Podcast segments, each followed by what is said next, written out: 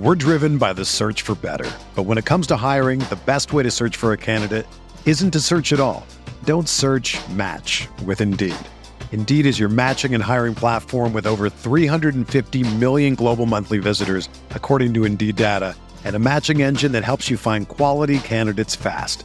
Ditch the busy work. Use Indeed for scheduling, screening, and messaging so you can connect with candidates faster.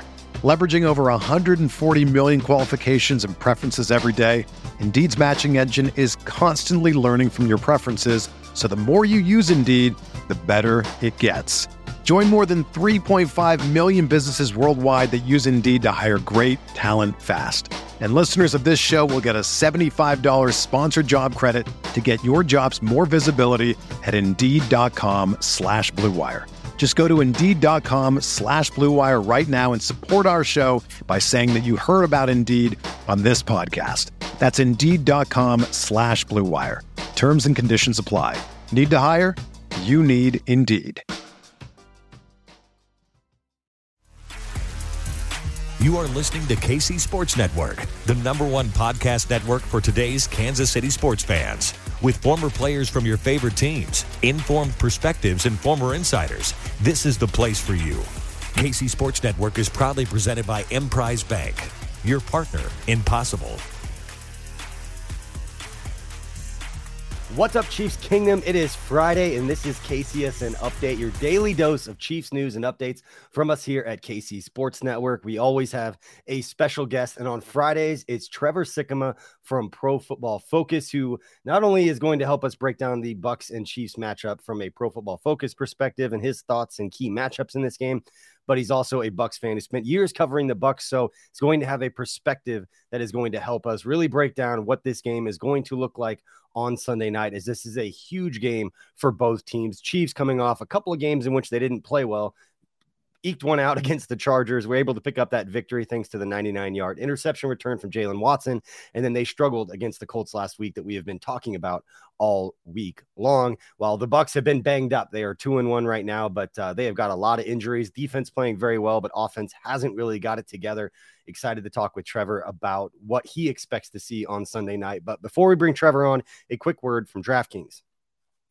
The NFL action is in full swing here at DraftKings Sportsbook, an official sports betting partner of the NFL. We're talking touchdowns, big plays, and even bigger wins. New customers can bet just $5 on any NFL team to win and get $200 in free bets if they do.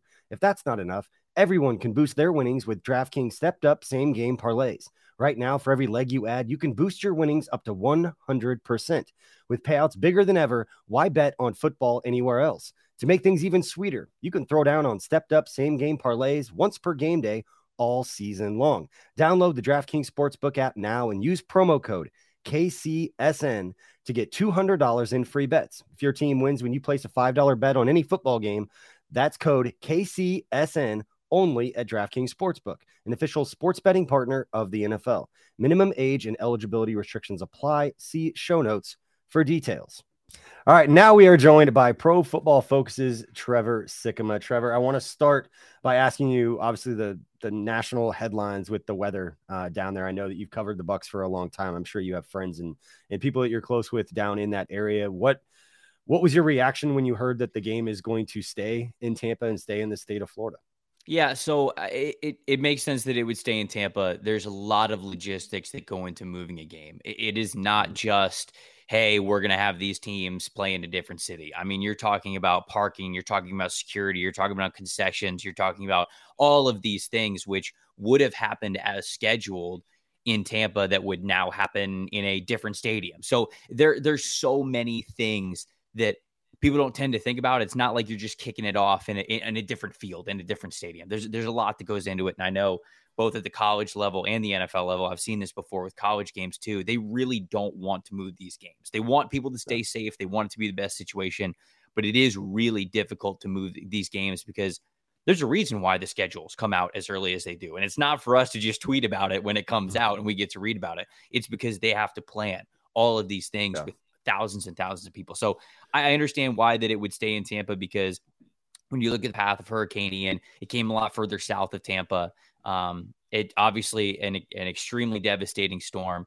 thoughts and prayers, love, funds, everything to the people of Fort Myers. I mean, if, if, if you have seen any of the pictures and you have it in your heart to help them out, they really need the help down there. But when it comes to this game, it was further, it was, it was way further south. And so the area of Tampa, I have a lot of friends and family up there. They were telling me about it. It wasn't too bad, you know, some sustained winds, some rain, but no storm surge, no flooding. And when that's the case, then everything can kind of go about as normal for that area for that game. So uh, understand why it was kept in Tampa just because of the lack of direct hit from the hurricane. But um, yeah. yeah, that's kind of everything that really goes into it. So I'm not too surprised that it's staying in Tampa. I did some radio earlier this week and I got asked a question that I wasn't prepared for. So I'm going to pass it along to you um, okay. regarding that. And, um, you know, what do you expect the atmosphere to be like? Down there just because of everything that's going on in the state of Florida? And is this a, is this a rallying thing that people could just kind of get an escape of not wanting to sit and watch the news and watch what's happening? You know, you know, not too far um, from where they're at relative to the rest of the country who's watching that game. Just as somebody who's been there and been in that stadium and kind of knows the fan base, what what do you expect it to be like um, besides the obvious, you know? Uh, commercials and and I'm sure there's going to be all kinds of things popping up saying, hey, here's where you donate, here's where you can help with videos and pictures of, to your point, something's absolutely devastating um, that no one can control. And yeah, I mean, it, it, uh, well, oh, I'm sorry. I was just going to say that you know you, we we often use sports as something that is kind of that that rallying cry, that come together point, and I, I I would think there is certainly a good amount of that that would happen in the game. It's going to be a couple days removed, obviously, from the hurricane making landfall, but there's no doubt about yeah. it. It's it's going to be a little bit of an uneasy or maybe eerie feeling about it, especially when the game starts, yeah. because everybody locally who is traveling to that game probably knows someone who was closer to the eye of the storm and the path of the storm when it made landfall, and so it is it it. it might not be as uh, as energetic as maybe this matchup between the Chiefs and the Bucs was on paper a couple of weeks ago and and so yeah. I, I, I think that obviously people are going to show up they're going to they're going to they're going to cheer and once the game kind of gets kicked off it's going to be a moment where they might be able to put the thoughts of what's going on aside be able to focus on a football game have a little bit of joy in a week that's been very stressful i know for a lot of people so it'll be definitely yeah. a mix but it won't be that uh, frenzy of an atmosphere i think that it could have been if if the circumstances were better yeah, that makes a lot of sense. And I kind of figured the same. I didn't think it was going to be this crazy party electric atmosphere, uh, but it was definitely going to be that escape that, um, to you bringing up a great point that sports seems to be all the time. Uh, now, before we get to the the three key matchups that we talk about every Friday, and I know this will have a different take on it because you're so familiar uh, with the Bucs. I do want to ask you because we've had you on for about four weeks, and um, Chiefs fans and Pro Football Focus having an in- interesting relationship um, right now. I've said for I've said for years uh, that uh, the grades I wouldn't always use. I I do use them at times relative to the rest because it's still another perspective. It's another avenue that you can use and another thing out there to help you create uh, conversation. But obviously, the conversation around PFF and the Chiefs centers around Patrick Mahomes uh, and his grades over the last few weeks. So I know you and I joked about it last week um, after we were done, and give you a chance to I'm not necessarily speak on behalf of, of PFF, but speak on behalf of yourself and and what the narrative is that out there, and just what your overall feelings are on this whole situation. Because um, you know Chiefs fans can take it. It didn't take Pro Football Focus. It, it, doesn't matter if it's a stat or some arbitrary ranking by some national media member. If Patrick Mahomes isn't the best, uh, people are Chiefs fans are as a whole uh, are going to let you know about it. And so when the grades come out, um, it it caught Chiefs fans uh, by surprise. So give you a chance to to talk a little bit and share your feelings about the grades coming out and the reaction to it. Yeah, what what was the grade? Seventy one point seven after three hundred fifty yards and five touchdowns, no interceptions. Wasn't great. Yeah, it's uh, there's a little bit of. I think it was sl- it was like average. I think it was like right. average NFL quarterback. Yeah, listing like all the quarterbacks that were better than Mahomes after an insane day on the stat sheet. No, uh, you know, obviously at Pro Football Focus we do a ton of things, and a lot of people focus on the grades because that's a lot of uh, of what people have the ability to get their hands on. Behind the scenes, yeah. we have a tool called PFF Ultimate, which a lot of teams use as well, and really it's just a giant database for us to get all sorts of stats. I mean, we've got EPA per play stats, we've got yards short of the sticks, air yards, time to throw, uh, turnover worthy plays, you know, just the, the list, force missed tackles, all this stuff. So many things that we kind of quantify in all that data. But people I'm gonna jump. The, yeah, go yeah, ahead. Go I'm going to jump in here real quick on it because I know the Chiefs use that, and I don't think it's a, a you know Coach Reid came out and publicly said it. It was something that I used behind the scenes when I worked at the Chiefs. They had Ultimate, and Mike Frazier, the statistical analysis coordinator, would provide the info. And I would talk with Mike about it because they would have like the distance. And this is what fans I don't think understand. Like it's not just an arbitrary grade. Like you guys would have like the distance between splits of wide receivers and the percentage of routes run when the distance between the splits was a certain situation and down a distance and where on the field. Like the information goes so much further beyond oh, this guy graded Mahomes at this, and that's what PFF is. It's like it's so much more than that. That that's really kind of the the consumer public Twitter kind of information where behind right. the scenes teams are using it in a very, very real way. Sorry to interrupt, but I wanted to throw that in there that I used Ultimate all the time when I was teaching. I used to talk to Mike about stuff that I would see. No, and you know, stuff like that is the stuff that we use every single day. And the grades are, I, I think it's a really cool concept but it's not a universal truth, right? At the end of the day, you know, our process is uh, a couple of people individually watch every single play of every single player and they kind of have their own individual grades and then a third or a fourth person depending on how many people are watching it he kind of comes up with the average or maybe an overruling one way or another. And so like that's kind of how the process works but the Mahomes grades is, is funny because everybody's obviously going after it how is this possible everything. You know Mahomes is one of those players that is truly changing the game right? Like how mm-hmm. he impacts the game. And, you know, we have a scale at PFF. I think that a, a, lot of people know this if you're familiar with the brand at all, but, you know, it's a scale from zero, half a point, one point, one, one and a half, and then two points. And it goes in the other direction as well. So any play can be graded positively or negatively on that plane. And we pride ourselves in every single play being measured individually. But the thing about Mahomes is hmm. he has these plays that it's almost like you you've got to have the scale go up to like three or four like like mm-hmm. just with the impossible incredible things that this guy is doing so you know a lot of people like i said harp on the grades but it is something that we're always working on it's a process that we're always trying to master and guys like mahomes are sometimes exposing hey we've actually got to look at this a little bit differently because of what he does, how he impacts the game, the value that he brings that shoot, we haven't seen in quarterback play in so yeah. long. And a lot of other guys are doing this as well. So obviously that was a moment where it's like, all right, you know what?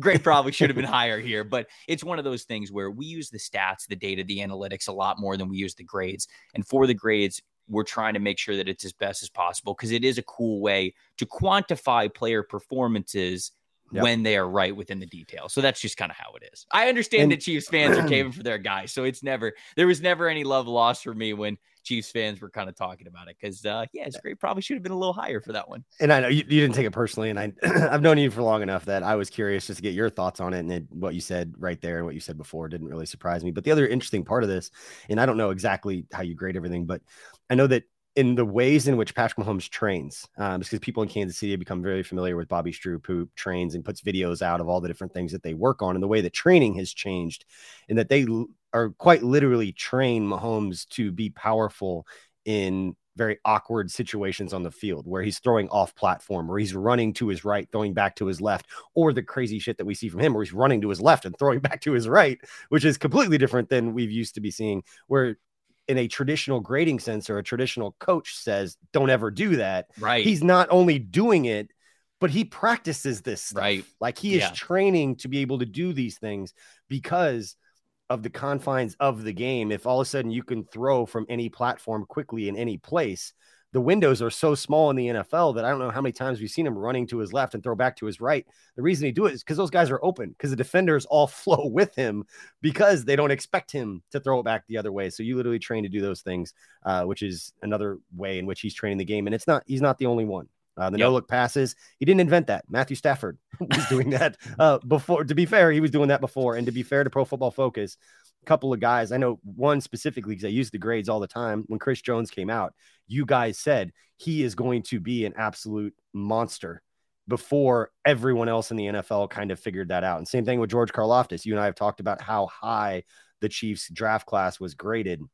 We haven't seen him bring down a quarterback yet. So my prediction of him breaking the rookie sack record, we need him to get on some, actually get some of those sacks. But uh, he's got some pressures. He's disrupting some plays, uh, and so there's give and take. And can't just always remember the negative when it doesn't go the way that it has worked the other way as well. It just yeah didn't happen to be with Patrick Mahomes. Yeah, just real quick. I mean, what I love it the most for a lot of this data is is our draft stuff. I'm obviously a huge yeah. draft guy. I love following the NFL draft. Uh, Mike Renner, my co-host, is the lead draft analyst for us, and just the, the data that he has available to look at you know, pass rush win rate and measuring things with the combine and how that all translates and going beyond some of those statistics, but taking it to the college level to predict how well these guys are going to play at the next level. That's something that's it's, it's incredibly advantageous when you uh, get to have your hands on some stats at PFF. So that's one of my favorite areas where quantifying that and turning it into a draft guide and a draft board and all that. That's a lot of fun for me.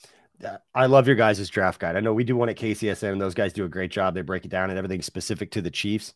Uh, but you read a lot of different draft content. It's the same kind of lines and cl- not cliches, but the same kind of analysis splattered everywhere about the same players. Where with you guys, it gets really into the numbers and more specific, and there's a lot more information that you can't find in other places. So, anyway, we can talk about that uh, as we get closer to the offseason because right now we are going to talk about the Chiefs and Buck game on Sunday night. Already went through the weather. Um, you're being so familiar with the Bucs. I look at that defense, and this for me, Trevor. Before I set you up for your first key matchup, I don't care how ugly this game is for the Chiefs. There are some Chiefs fans out there that I think are hoping after what we saw offensively uh, against the Colts and special teams, a different conversation. Uh, but offensively, running game did not get anything going like zero 18 carries for 31 yards from the chiefs running backs against the vaunted colts defense that didn't have shaquille leonard uh, in the middle of them um, they're not going to have a get right game against this Tampa Bay defense. If you're expecting the Chiefs to come out and be the Chiefs of 2018 or throw the ball over the yard and have that kind of success to win a football game, you're not going to feel good if that's what you're expecting at the end of this. I just want them to win the game. I don't care what it looks like. Stay healthy, somehow pull out a victory because it is going to be brutal going up against this defense. So that's my overall mm. takeaway. I don't expect them to light it up.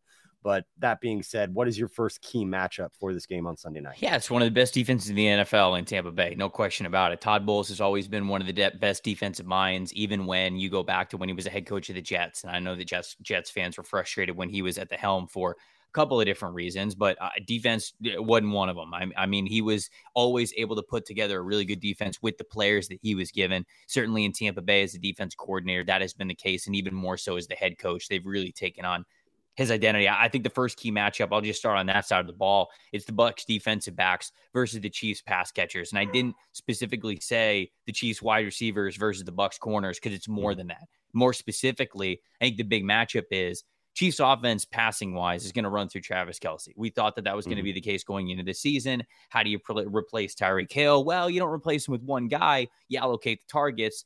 A lot more targets going to Travis Kelce because it's always a great return on investment. The thing with the Buccaneers is a lot of people always look at linebackers. They go, okay, where could the mismatch be for Kansas City and Travis Kelce with the linebackers?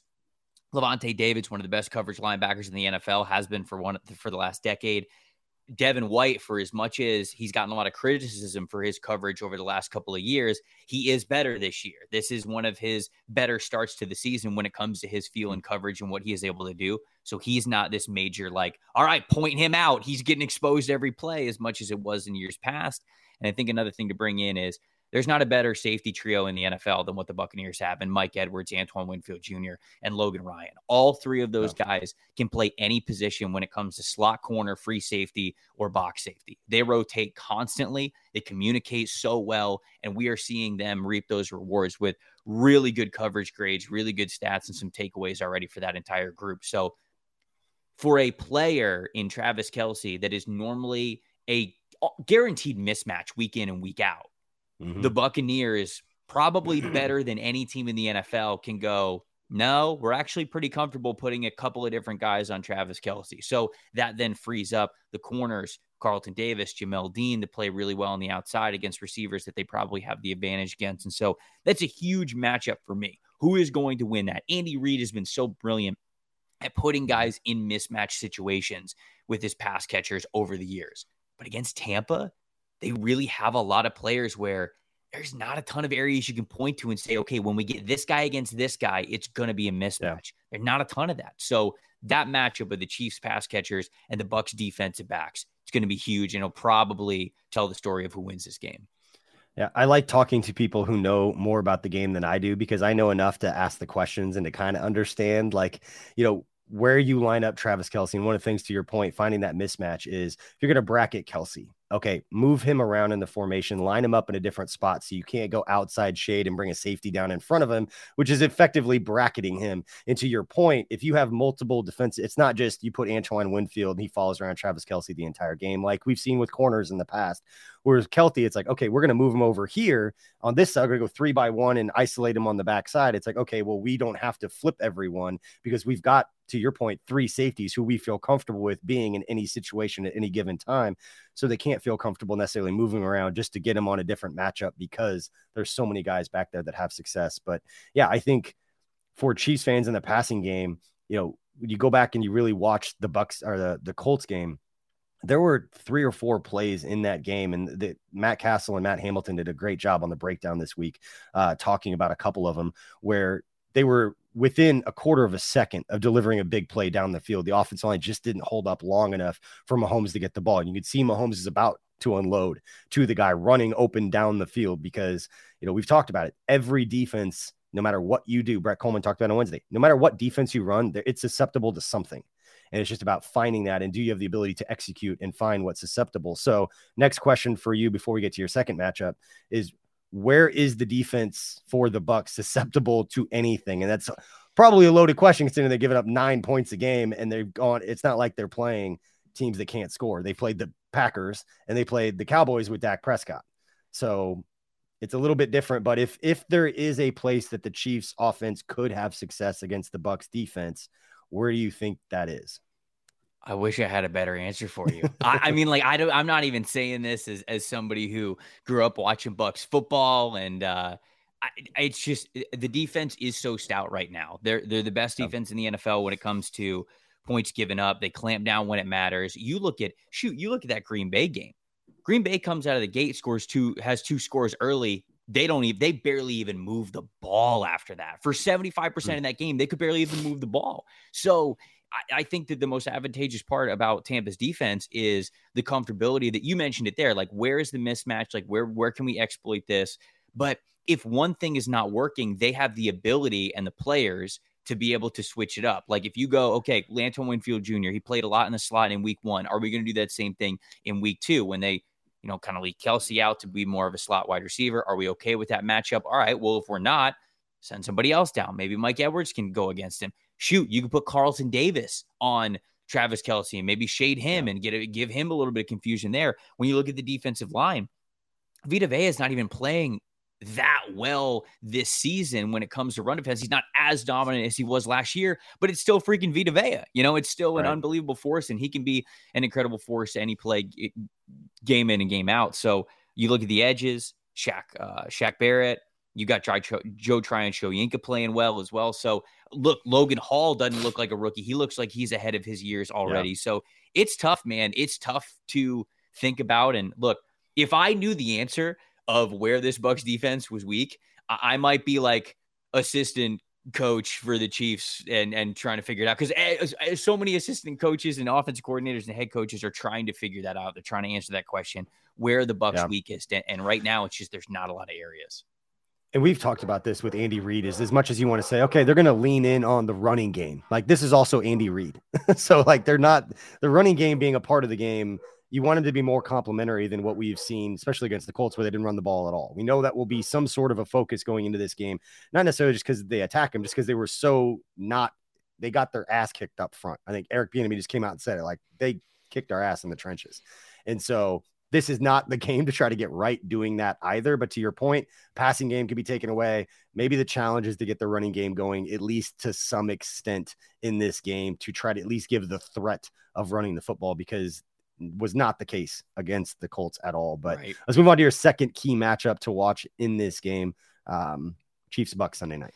Chris Jones versus backups. Uh, I think that that's the that's the matchup to watch. Um, Donovan Smith could still play in this game. I believe from the last injury report that I looked at, he kind of tried to practice last week, but ended up not being able to go. Brandon Walton took his place you're already down a couple of guys. You know, like Luke Goedeke is playing uh, as as the left guard. He was not scheduled to be the starting left guard going into the season. Robert Hainsey is the center. So all of a sudden, like if Donovan Smith can't go, that left side of the offensive line looks really weak, especially in the trenches when you go up against a pass rush artist in Chris Jones. And so he's a player mm. who can be a game wrecker. right? We see it with Aaron Donald, where hey, the fastest point to the quarterback is a straight line. And if you can whoop the guy in front of you, then you can get to the quarterback, and that time to throw has to drastically go down. Brady is one of the best in the NFL at getting the ball out of his hands very quickly, but still, interior pressure has the ability to derail anything. And you know, I'm, I'm going to talk about the Bucs wide receivers and then potentially getting them back and what that means for their play calling as my third point. But I, you know, you could have the best wide receivers in the world, and if Chris Jones in your face within two seconds, you're barely you can't get that ball off. It doesn't matter. Yeah. So Jones going up against backups, and I think just really that defensive line of Kansas City as a whole, getting to go against backups on the interior, I think is really an area where if they can't hold up with either four man rushes or extra blitzes, whatever it is, that's when it starts to get really tough. That's when you can derail that Bucs passing attack, and that's when you can get look at oh shoot, you know they might get Mike Evans and Chris Godwin and Julio Jones all back this week. They might all play, but it don't matter if you only got two seconds to snap the ball. So Bucs offensive line has to hold up. But if Chris Jones can have his day, which he's had a lot of pressures already so far this season, you really start to affect them. And with a quarterback that's not really mobile as Brady is, I know that he would tell you differently, and he'd point to that uh, whatever it was, twenty yard run where he where he slid and it ended up getting called back. He'd probably tell you he's got a little bit more scoot than I'm giving him credit for, but he's just not one of those mobile guys who's going to escape the pocket. And if you can collapse it from within, you got a chance to slow down the Bucs offense before it even starts. So thank you. I think Chris Jones is definitely every week is a main player for the Chiefs. Yeah. This one especially because of the backups he's going up against in Tampa.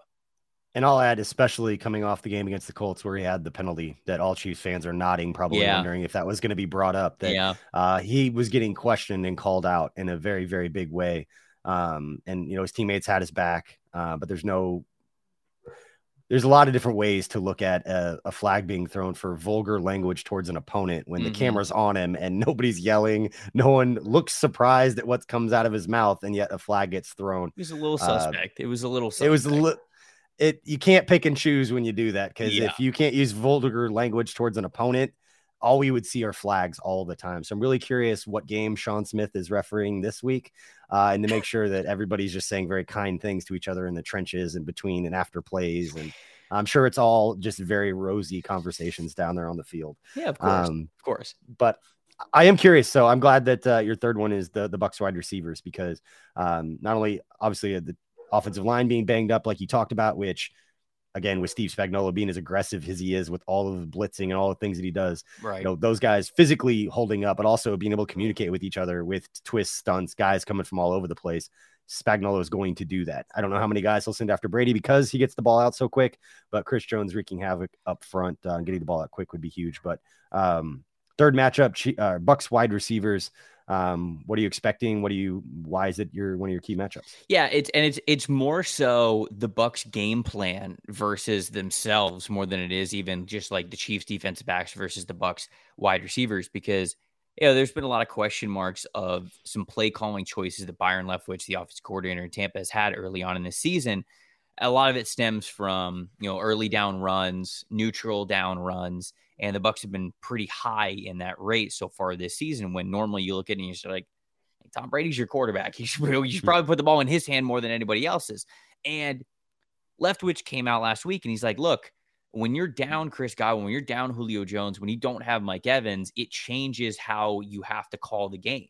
And I can totally subscribe to that. That that definitely makes sense. But even when they had Mike Evans, even when they had Chris Godwin, even when they had Julio Jones, they were running it on early downs more than they were passing it, especially on that first down. They were running the ball more than they were passing it on first down. They had one of the highest first down pass rush or, uh, or run rates in the NFL. So uh, my matchup is basically Byron Leftwich versus his, his play sheet. Like, what are we going to see from the Buccaneers now that those wide receivers are fully healthy? You talked about how aggressive the Chiefs defense is. And if that offensive line can't hold up, maybe there's not enough time to throw the ball. Because I'll tell you this too this was an area of concern with Rob Gronkowski not coming back for the Buccaneers this year.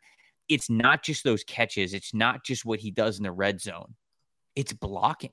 Gronkowski was still one of the best blocking tight ends in the NFL. And when you have an inexperienced and beat up offensive line, they're trying to keep Cam Brate in there to help chip. And like Cam Brate's not a blocker. He's never been a blocker. Yet Cade Otton is a rookie and they were missing him last week because of an injury. And they, you know, Kyle Rudolph's in the twilight of his career. So they just don't have anybody right now who can really help. Leonard Fournette's a pretty decent pass blocker as a running back, but man, if, if you've got no options other than Leonard Fournette to help out a five man protection, all of a sudden that time to throw gets very tricky. How does that then go into the play calls that you have on early downs to set the tone of drives to not get yourself in third and long? So, what the Chiefs do to try to combat that, that flow of whatever the play calling is going to be for Tampa Bay, is going to be, I think, what matters most are they going to be more of a pass heavy team now that they are getting their wide receivers back? Is Byron Leftwich, when he says you got to call it differently, is he going to call it differently with those wide mm-hmm. receivers? That's what I'm very curious about. That's my big matchup is what does Tampa's play call look like against an aggressive Chiefs defense and with an offense that really has not been aggressive in response? I'm just very curious how that's going to clash and what the results are going to be on that side of the ball. All right. Those are your three key matchups from Trevor Sikkema of Pro Football Focus. Trevor, now before we let you go, do you have uh, an expectation, a prediction uh, for this game? Are we talking like final score? I'll say, sure. I will say. I know the over, over under is 45, which is probably the lowest it will be for the for in a Chiefs game all season long. Know, but expect this one to expect this to be a brutal, ugly, frustrating game to watch. I'm just preparing myself mentally for that as a Chiefs fan. I was uh, I was going to so, say 24-21 Tampa just because it's at home. I said the exact same thing, but on the Chiefs side uh, yesterday. Wow. Okay. So, all right. So we got to close. Who's, hitting, exactly who's hitting the field goal? Who's hitting the field goal? That's what's going to come down to. yeah. Kicking wins football games as much as some people hate it. Don't tell us that we missed an extra point and a field goal and tried to fake field goal last week, Trevor. That's why Tampa's making the field goal and they're going to win by three. Ryan Succop. Is it Ryan? Ryan Succop still? Yeah, the vet. We know they Ryan Succop. They finally got it right after drafting a kicker in the second round. Shout out Roberto Aguayo, who they moved on from in like two years because he could, couldn't hit a dang kick.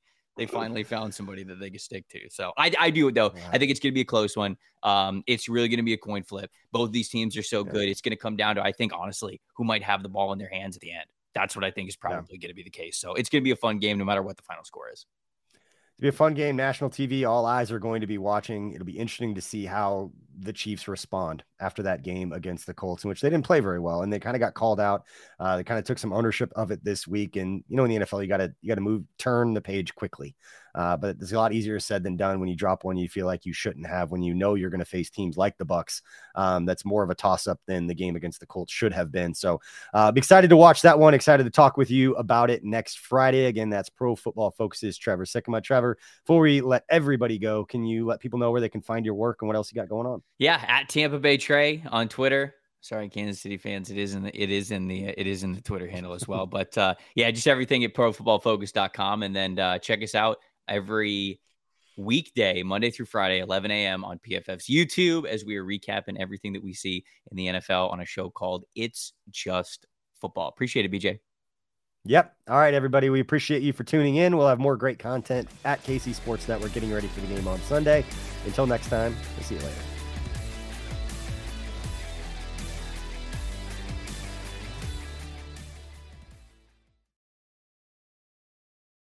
Everyone is talking about magnesium. It's all you hear about. But why? What do we know about magnesium? Well, magnesium is the number one mineral that 75% of Americans are deficient in. If you are a woman over 35, magnesium will help you rediscover balance, energy, and vitality. Magnesium supports more than 300 enzymatic reactions in your body, including those involved in hormonal balance. From functional medicine doctors to mental well being and female hormone experts, we all know that magnesium is the one mineral to improve all aspects of well being and health. But which one? Magnesium Breakthrough from Bioptimizers, the trusted choice recommended by leading experts with seven best absorbed forms of magnesium to ensure your body receives the support it needs for overall well being. Go to bioptimizers.com slash balance today and use code BALANCE10 for 10% off. Support your journey to wellness at B-I-O-P-T-I-M-I-Z-E-R-S dot com forward slash balance.